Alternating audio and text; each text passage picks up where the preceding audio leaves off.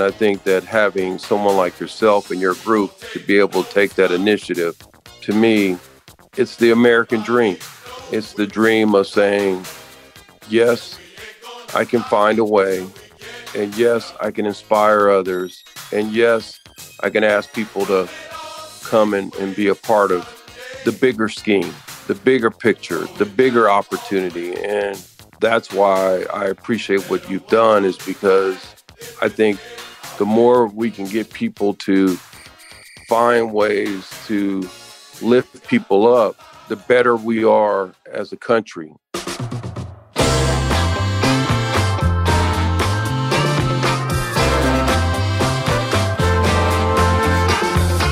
Welcome to the Good Tidings Podcast, where we highlight and inspire a community of givers with your host, the founder of the Good Tidings Foundation, Larry Harper.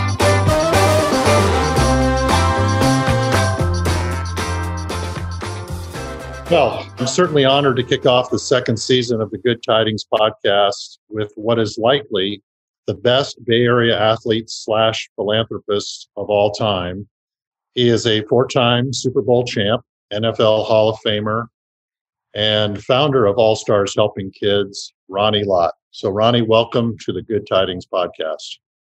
Thank you. I'm uh, looking forward to uh, chatting with you. And then the introduction kind of made me a little nervous because when I think of being uh, philanthropic, um, I realize that there are so many amazing athletes that do so many amazing things.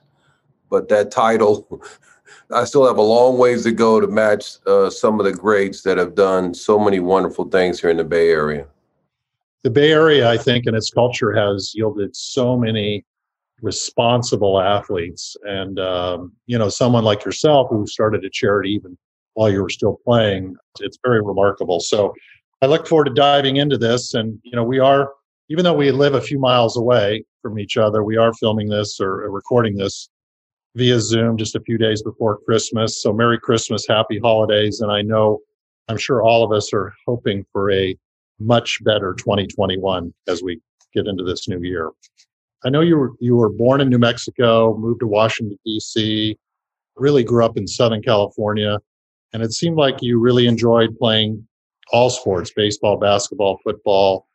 But from the beginning, was football really your favorite? No, uh, basketball was number one. Still is number one. I still get excited when I go watch a Warriors game. There's uh, something magical about basketball that really uh, I really enjoy, and I think as a kid I watched the, the uh, Boston Celtics and watching the you know the Russell years and watching uh, you know Cousy and and watching K.C. Jones and watching all those players that played on that team and and I think for me I've had a basketball Jones. It's just been something that I really enjoy. But football comes second when it when I talk about when I'm able to talk about sports. It uh it definitely is uh second. Interesting, yeah, and and Ronnie, you certainly were known in the NFL as one of the toughest and hardest hitting defensive backs. Were you uh, a tough kid growing up? Um, you know what? Not really. When I lived in Washington D.C., I had my moments of dealing with conflict. And I remember sitting there going, man, you know, I got punched a couple of times. And uh, so, you know, I went home and grabbed my dad. My dad said, get back out there. And so I realized that, you know, I, I wasn't really that tough of a kid. But over the years, the funny thing about life is that you realize that if you're going to survive, you better survive trying to be the best you can be. And and so yeah, I, I learned that I had to be pretty tough. And I learned that the only way to survive is to be as tough as possible. And, and I guess a lot of that too is due to the fact that my dad was in the military and I, I would see how his friends would survive and how they were tough and how they had to have the commitment. And so there were just, you know, moments where I got tougher as I learned how to get tougher, and and that's that's something that you learn in sports. Yeah, definitely. And it seemed the number 42 had a special meaning when you were young and, and then later on did you learn even more about the social impact that number really would have yeah when i was young charlie taylor was an amazing athlete and he played for the washington redskins and when we lived in washington d.c obviously was phenomenal but the other person there that i started to learn about social justice was bobby mitchell and Bobby Mitchell was not only a great football player, but was a great activist. And he was a part of that original group. And Bobby and others that I would watch over the years, like Muhammad Ali and others, that you started to see that there was a fight and the fight of justice and the fight of understanding why you belong and the fight of understanding how hard it is to belong. And I saw examples of that living in Washington, D.C. You know, we went down to protests when Martin Luther King, my mom and dad took us down there. We were really young, but we were really intrigued by all of what we saw. And, and, and really, the thing that I always remember about that moment is that the smell of the people. And um, I'll never forget the smell of the gathering of people and the gathering of people who care and the gathering of people who are making sacrifices. And so for me, clearly living there in the in the early 60s and living there and watching some of the things that went on, you learn that there was social unrest. Yeah, and it's interesting that it's you know, you mentioned that's the 60s, then it happens in the 70s and the 80s and 90s, and then even this year, where I think we are all hopeful that everybody's awoken. That the one thing I'm, I'm intrigued about on the football side is if black NFL players are still called the minorities, yet they make up the majority of their sport, and it still seems to be a struggle for there to be black representation in the head coaching ranks. So is, is the NFL, you think, coming around in those areas or it's still well behind? Well, I think it's it's well behind. And I think yeah. the reason it's well behind is that um, you have to find the capability of being able to put management and ownership in a position where they can evaluate and trust and understand that when you look at a person like Ozzie Newsome, who has done a phenomenal job, and you look at what he's done, there are others out there that could and can possibly be able to do all of what he's done. On the other hand, you could look at teams that have said, I'm going to make a choice and that choice was done without being able to measure and not being able to put a stamp that said this guy is qualified and yet it's happened where guys have been able to find a way to rise and to be you know a part of that conversation where they're now are part of management and so to me that's the tough part is that can you have it where there's a level playing field? And that's not the case right now. And and hopefully the NFL and others will start to see that maybe like they measure players, like they have done over over time, that once you see and once you start to understand and you start to evaluate and you start to really appreciate that I'll take myself I might have four or five characteristics that's just like Pete Carroll. And I might have four or five characteristics that's just like Bill Parcells. Am I a qualified candidate? And yet, because we don't have a way of measuring that, it makes it a little challenging. Yeah, well, I'm hoping it seems like this is the, finally the movement that's going to stick. And it's interesting too, as for myself and our charity, Good Tidings, you know, we wanted to respond to the social injustice and, and, try to do it in a quick way. And I was really struggling personally on what would be the best way to do it. And I was on your website, All Stars Helping Kids, and you had a great video of this young black kid in Oakland who was part of the Hidden Genius Project. And he was starting this very unique company, kind of restoring tennis shoes and doing tennis shoe art and I was moved by that video on your website to start what we have called now GT Ventures. And we are awarding $10,000 grants to young, young black youth who are starting a business or a charity. We awarded our first recipient this month. Um, our next recipient is going to be in February. And then we're going to provide them all sorts of incubator support. But I want to just let you know that on your website was something that spearheaded really the direction we wanted to go. And uh, we think we have a great new program that's shown so much interest from all of our supporters, all the local professional sports teams, and what have you to support this part of our mission. So thank you for sharing that story of that young man on your website. Yeah, I, I think two things. One, what the young man has done has really elevated not only his purpose, but the purpose for others. And I think that having someone like yourself and your group to be able to take that initiative, to me, it's the American dream. It's the dream of saying, yes, I can find a way.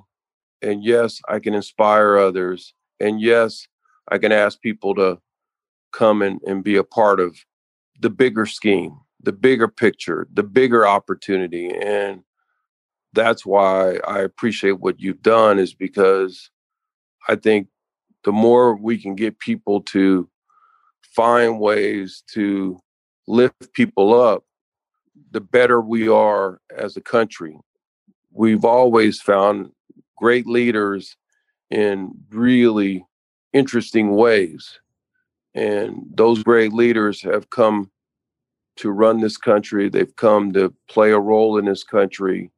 And I believe that as long as we keep trying to find ways to incubate people that can lead, we're going to be a better society. Yeah, amen. And I ask this of a lot of athletes because as I, this podcast is really to highlight the great doers and, and givers that we've come across. And I, you know, I, I want to dive into why people do that. And I found for me, and I don't know if you ever thought of this, but the athletes who I find are the greatest givers are on the defensive side. They're defensive athletes. And I, I think there's something of an unselfishness to a defensive athlete that an offensive athlete may or may not have. So I, find there's a correlation with the defensive athlete, the great defensive athlete who is totally unselfish, that gives of themselves with oftentimes not a big return, oftentimes being becomes the greatest giver and uh, philanthropist. And I don't know if you ever had thought about that at all. You know, when you just said it, what reminds me of the things that I admire about people are guys like Willie Davis, who was a great defensive player, great human being, great philanthropic person, but also had an incredible heart to teach people how to play in the huddle and to teach people how to belong and to teach people that you can find your path. And Bill Curry tells a story of why he really loved Willie Davis because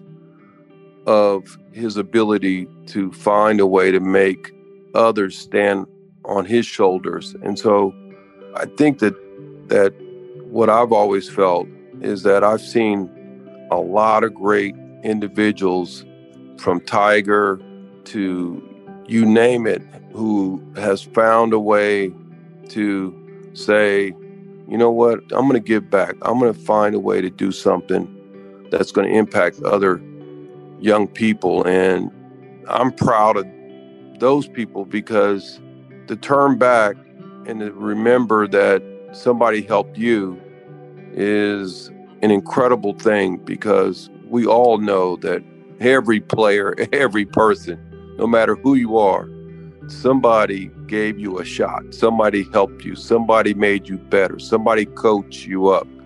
I think that that spirit needs to be exhibited for the rest of the rest of our lives. And and so I've been very fortunate because for the rest of my life we're going to try to give and for the rest of my life we're going to try to make changes.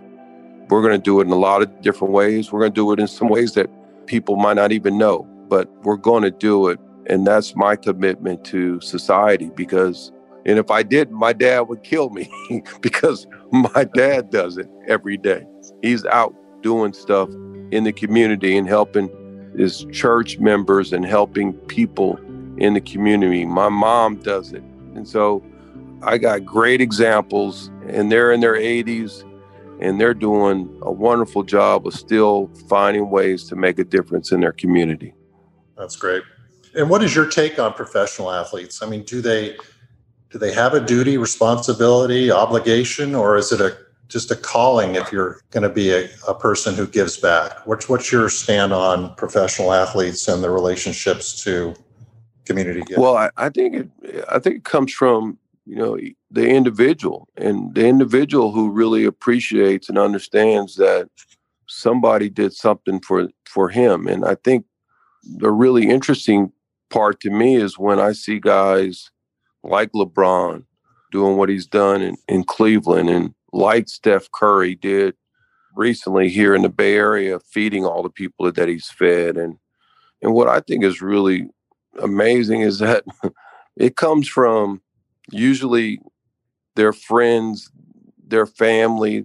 And so very seldom do you find an athlete that doesn't want to participate. Very seldom do you find an athlete that doesn't want to not do something to better others. And the other thing too that I think is that you know you have that you have that relationship with the fan, and sometimes you realize that the fan, if you didn't have a fan, we wouldn't have what we have. So there are a lot of reasons why I think athletes do what they do, and then I realize that there's some athletes that have challenges with it because not everybody is is is made to to do everything. And so some guys are going to have challenges just because they're not equipped to deal with some of the responsibilities that come along with trying to be philanthropic. And yet they find their path, they find their way, and they contribute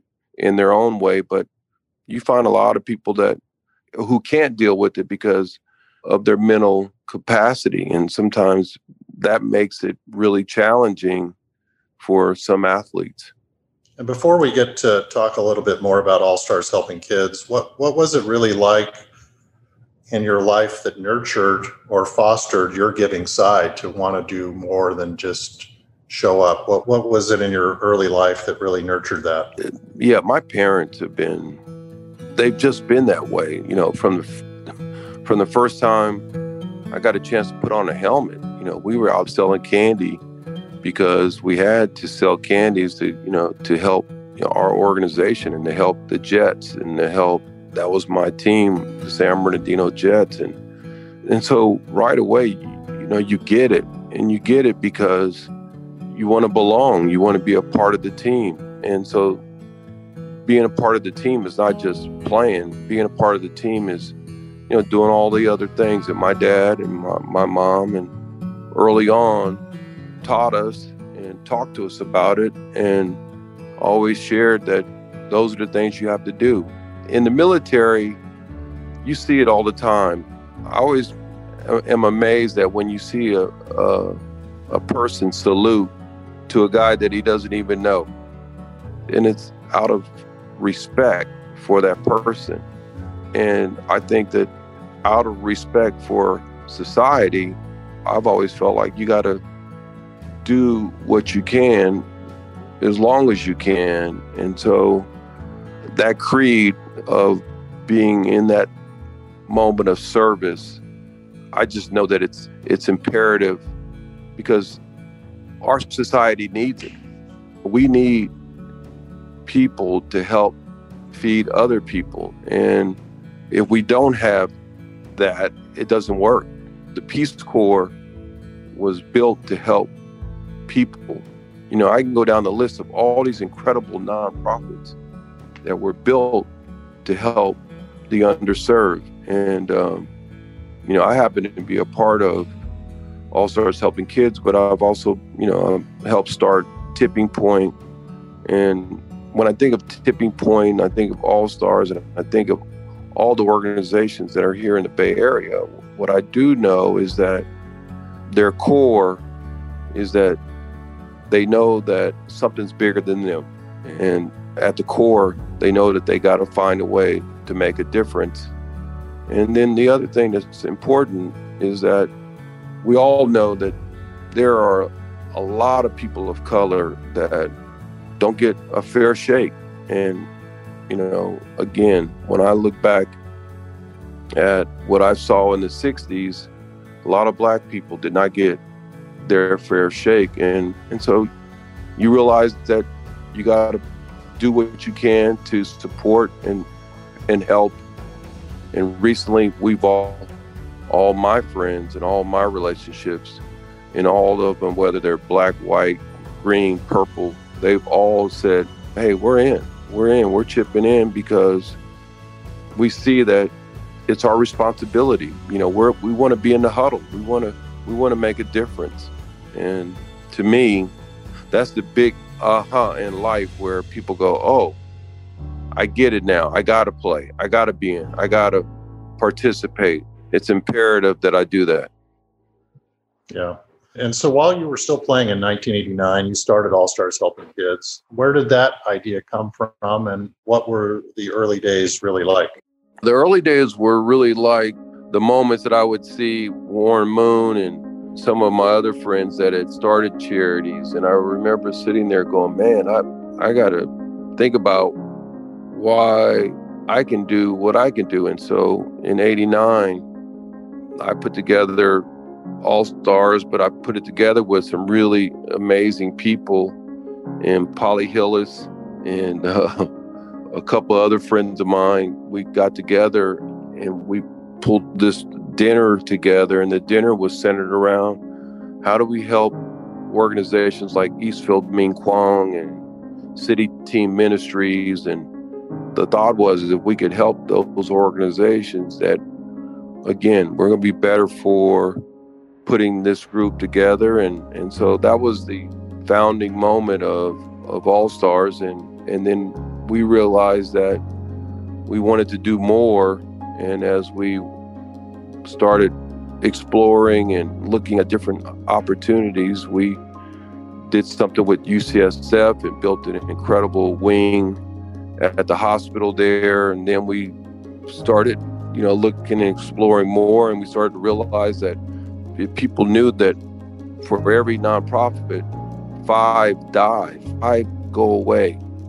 So we realized that, and we got to we got to be in the business of helping people stay in the world of the philanthropic world because if if five go away only after starting six, if only one survives, man, that's that's not a, really a good track record. Uh, that look, let's find a way to get in, get involved, and let's see how we can bring resources and and let's see if we can find people that could possibly match what we're doing. And, and maybe we can get folks from some of the consulting groups. And maybe we can get folks from some of the accounting groups. Maybe we can get guys from the law firms uh, at wilson sonsini and talking you know and getting them involved. And and before you know it you got an, another huddle of people saying man I'm going to play a role and I'm going to dive in and be a part of it. So the one thing I can always reflect on is it's interesting huddling up with people like they do in the service. You find ways to bring commonality amongst each other and then you find ways to attack the issue and, and, and solve it and, and make it better. Yeah, and I love your mission statement. You know, the very first line is the mission is to disrupt the cycle of poverty And I love the word disrupt. I think that's such an appropriate word. It really gets grabs my attention. And I, I love the pillars that you stand for. And what is the greatest asset you bring to All Stars outside of being the founder?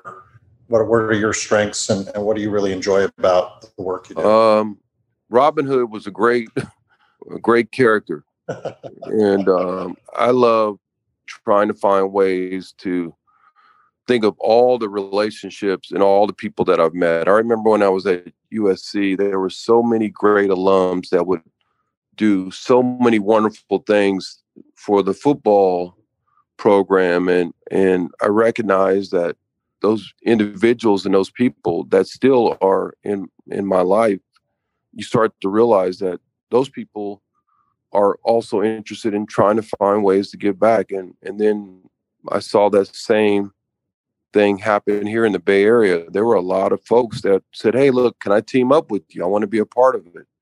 And I had guys, you know, some really good friends. A guy named John Mumford, who I've known for a long time since 1984, and and Steve Lusso, who I got to know in the late, you know, 80s, and and then from there, they introduced me to different people and different relationships, and and so what I do know is that I also see myself now with guys that you feel like you know you you can go to war with and and and David Greco has been phenomenal and our board chair Isaac Vaughn has been phenomenal and what I've learned being around those guys is that they see a whole different business case and a business opportunity for all stars and so all of a sudden you know like a lot of things, you get a great quarterback and a great head coach like Bill Walsh and, and Joe Montana.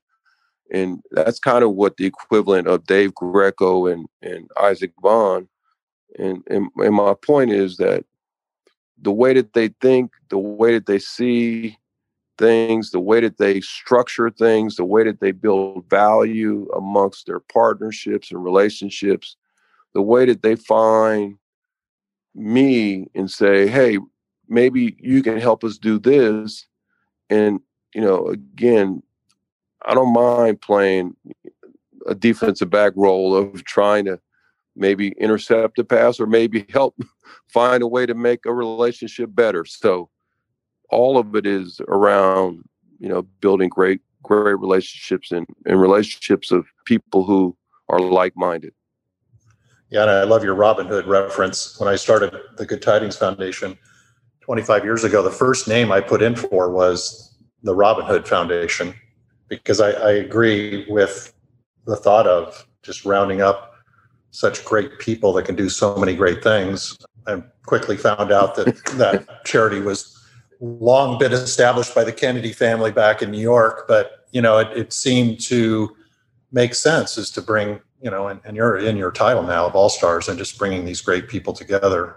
One of the pillars that I do, do love is um, is how you coach others to do good through your accelerator program. Can you dive into that a little? Yeah, bit? what's great about that is that um, you know, think about when you get into professional football, right away everybody thinks that you know what you're doing and and you don't And so you have guys like George Seifert and you have guys like Ray Rhodes and you have guys that teach you the fundamentals of what it takes to be a professional. And the same goes with being uh, in the nonprofit world. You have to have people teaching you and coaching you and helping you deal and solve with so many different issues. And and and the strength of that provides you thoughts and ideas and things that you can do to build a stronger, better organization. So, what I love is that the rigor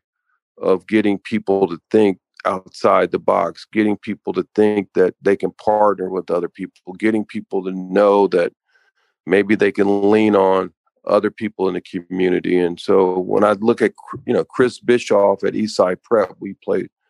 I got to know him, and we played a, a, a an interesting role of of saying, yeah, not only do we believe in you, but we were also able to try to find relationships and people that he could meet and talk to and I think that Chris, who was an athlete himself, realized that not only could I do that, but man, I can do so much more, and went on to build an incredible organization. And and so I think that what we're finding is coaching matters, relationships matter, and we're seeing it now in our society. We're people are being coached how to deal with some of their biases and they don't even realize that they have them but they do. And so how do you find a way to change that?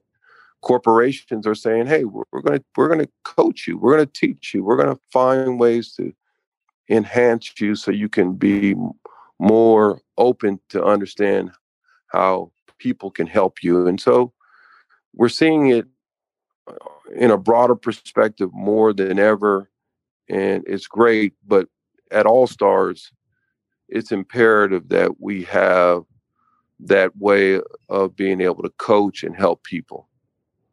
I think a mark of a successful team or organization is someone that can adapt quickly and be very fluid and i think you certainly did that this year with your rapid response fund and, and how you responded to this COVID pandemic. Tell us a little about that. Also. Yeah, what was great about that moment was that we pivoted very quickly. David saw that there were things that we could do. Our board, Isaac, our chairman, saw some things that we could do. Again, what I think is really great is that the two of them, along with Jack Russey, did a wonderful job. And they did a wonderful job of seeing that we can find a way to engage. We can find a way to make sure that the cohorts that we had, the people that were literally thinking that maybe they might not get a chance to participate in the situation, that they could participate in being able to contribute and find ways to participate. So we were able to do that. And then the other thing that there were a lot of of our alumni that had their various challenges and that we, we were able to address some of those issues and and I think like in life I have a younger brother and I'm sure that my younger brother you know when we talked about some of the things that he was dealing with and my younger sister we all had emotional issues. You got to have somebody that you can talk to and lean lean on and um, and so the rapid response opportunity for us was being able to rapidly get it done in a way where we were able to address the issues of our cohorts and uh, to address the issues of our grantees and and to make sure that we were um, listening to them and listening to the things that they had to say because a lot of times you can go and try to do things and sometimes you're not listening to what people need. And so we did a wonderful job. And, and it was all due to Dave Greco and his leadership. And now that you kind of reflect back over 30 years of All Stars, do you see it, the charity living past you?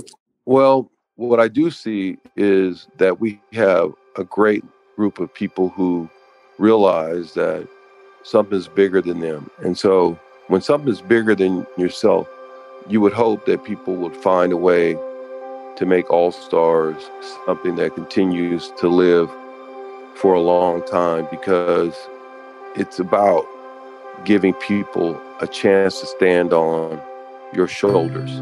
If you go back in history, and I went to Ghana, and when you go to Ghana, where a lot of the slaves that came here, um, when they left that space in Ghana and they came here, they didn't know what the opportunity was. They didn't even really understand it.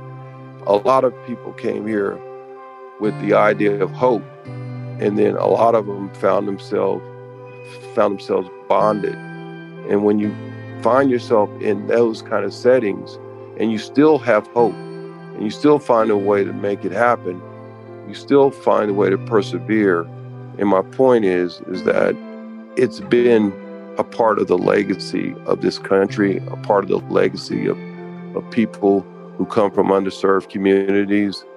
And so, yeah, we, I believe that it has to continue to exist to allow people to see that just give me a shot, give me a chance, and I can show you what I can do.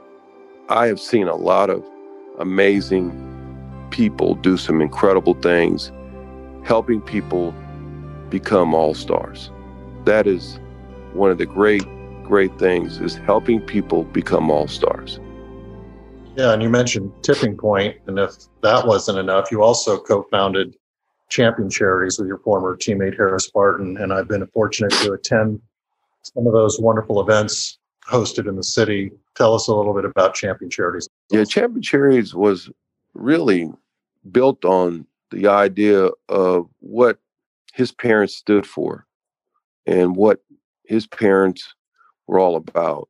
And Harris lost both of his parents in a really tough situation. And and so how I think about life is, you know, how do we pay our respects to who they were and what they stood for? And so we did that and we wanted to try to find a way to solve issues around brain cancer and, and, and around the thoughts and ideas of what we could do in that arena.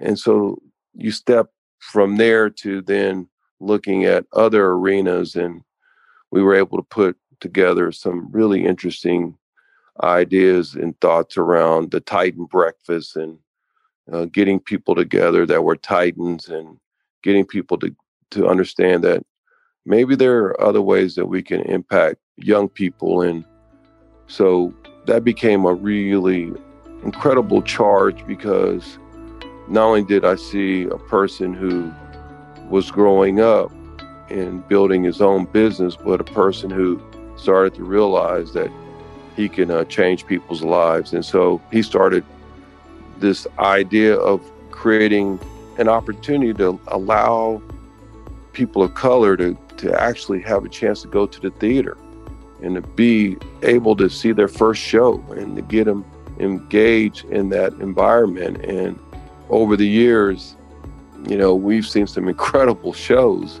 But what I think has been really fascinating is there are kids who have never been out of their neighborhood, and whether it's been in the Bay Area or in New York and in Atlanta and in Chicago.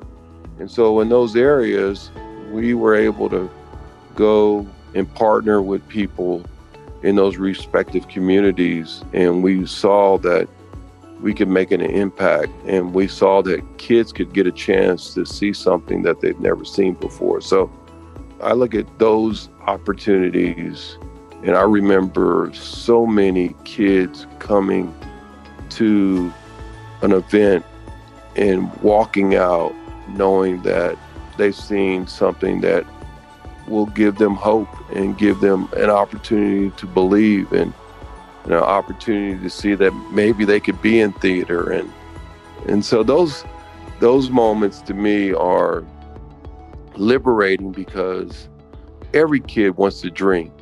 Every kid wants to see something that they've never seen before. Champion charities have been able to do that but at the same time we've also spread the opportunity to give to more people and so we've been able to give to the Basic Fund and some other, you know, different organizations throughout the Bay Area, along with, you know, giving back to helping his original cause, and that is helping around brain cancer. And it's been really um, phenomenal in, in, in my mind of looking at at the world and saying, how do you find yourself stretching yourself, just like on the field. How do you stretch yourself on the field to try to do more and to try to make more of an impact? And very fortunate that those moments have happened and hopefully hopefully more moments will happen because more kids need these opportunities especially kids that are from underserved communities need these opportunities to kind of see that just maybe I can be, I can be on the stage at Hamilton and get my shot, as they say in that in that in that play. You just want to get your shot. Well, Hamilton, in listening and in learning about that is was remarkable. Yeah, and you're not new to the podcast world. You actually spread a nice message in your podcast that you co-host with your daughter Haley called Mind Games. We'll put some links to that in our show notes so people can get signed up and, and subscribe to that. But tell us a little bit about the Mind Games podcast. Yeah, that's an interesting dynamic that my daughter really wanted to explore, and that is she would tell you as she was growing up, there were things that she struggled with in terms of understanding her purpose and her reasoning for living and doing what she wanted to do. And she felt that there was a calling that that she could hopefully and find a figure out and find a way to make a difference. And I think when I think of what she's done to let young girls know that you can get better, to let people know that you can struggle and to find ways to see that there are tools out there that can help you. And what I've enjoyed is that we've met some incredible, gifted people that have really given their life to mental illness and mental health and finding ways to literally create ways that changes people's minds and and and give them tools that allow them not to suffer and and so you know that's a whole that's a whole different world when you dive down a path where you see trouble and yet you see light. And for us what i love is haley has been really good at practicing teaching me and others how to see light and to see it in a way where it could change your company, it could change your kids, it can change yourself.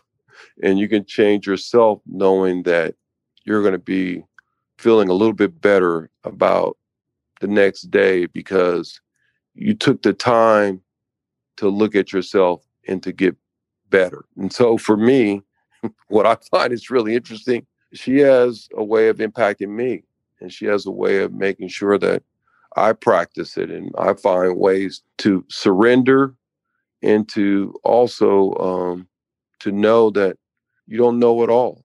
You can get better and you can find a way to to floss your brain because clearly in with this COVID situation, I needed to floss every day and and floss my brain because um, just a lot of challenging thoughts went through and still they go through your head because avoiding people and avoiding you know and I, I can say this you know sometimes we it's been challenging to avoid situations where you're trying to help people and you can't help them the way you used to help them.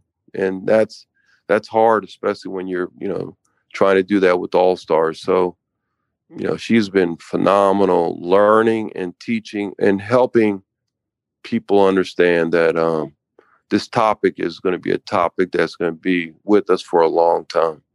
Yeah for sure. Well I, I did want to thank you for your time today. You know we've we've run in so many similar circles. You mentioned eastside prep. You know our charity actually built the art studio and fitness center there and in your love for basketball. We've actually built 95 basketball courts with every Warriors player over the last 25 years, and I'm I'm hoping maybe uh, in 2021 we can combine forces and and find a way to dive in on a project that could help the youth. Well, that would be fantastic. Just knowing what I know, like I've always said, and and I would all I always believe this. Just the fact that you mention it says that there's an opportunity, and because there's an opportunity, there's a chance for us to make a, an impact on helping people. And as you've done, and as you know, 25 years of giving and serving and helping, it's not what you do, it's what you look forward to doing. And to me, it's the journey that we got to continue to stay on. And, and I look forward to hopefully collaborating and possibly looking at things that we can do together. Yeah, that'll be great. And I, like I tell all the athletes that we we speak with on this podcast, you know, you have a, a plaque at Canton, Ohio, and your numbers retired at, at Levi Stadium. But I, I really think for athletes, especially someone who's done what you've done for over 30 years, I think your legacy is is your is your charity work for me much more so than your greatness on the field. So congratulations to you on that. I will say this, and I, I really believe this.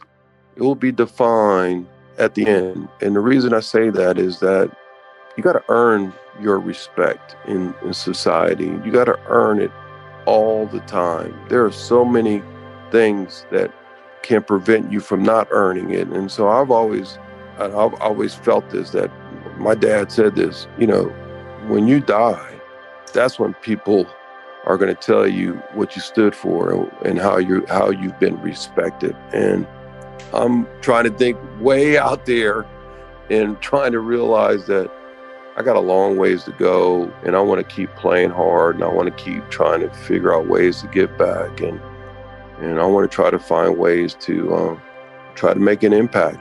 That's the value of, of being a citizen on this planet is especially in this free country that we live in that make a difference. Find a way to lift somebody up and find a way to let them stand on your shoulders.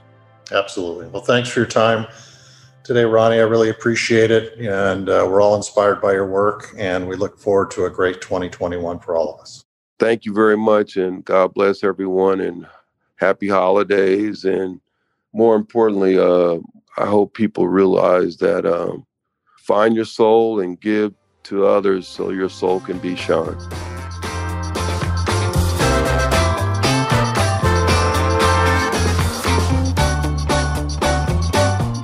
Have just enjoyed an episode of the Good Tidings Podcast, highlighting the goodness in people. To learn more about and to support the Good Tidings Foundation, log on to goodtidings.org.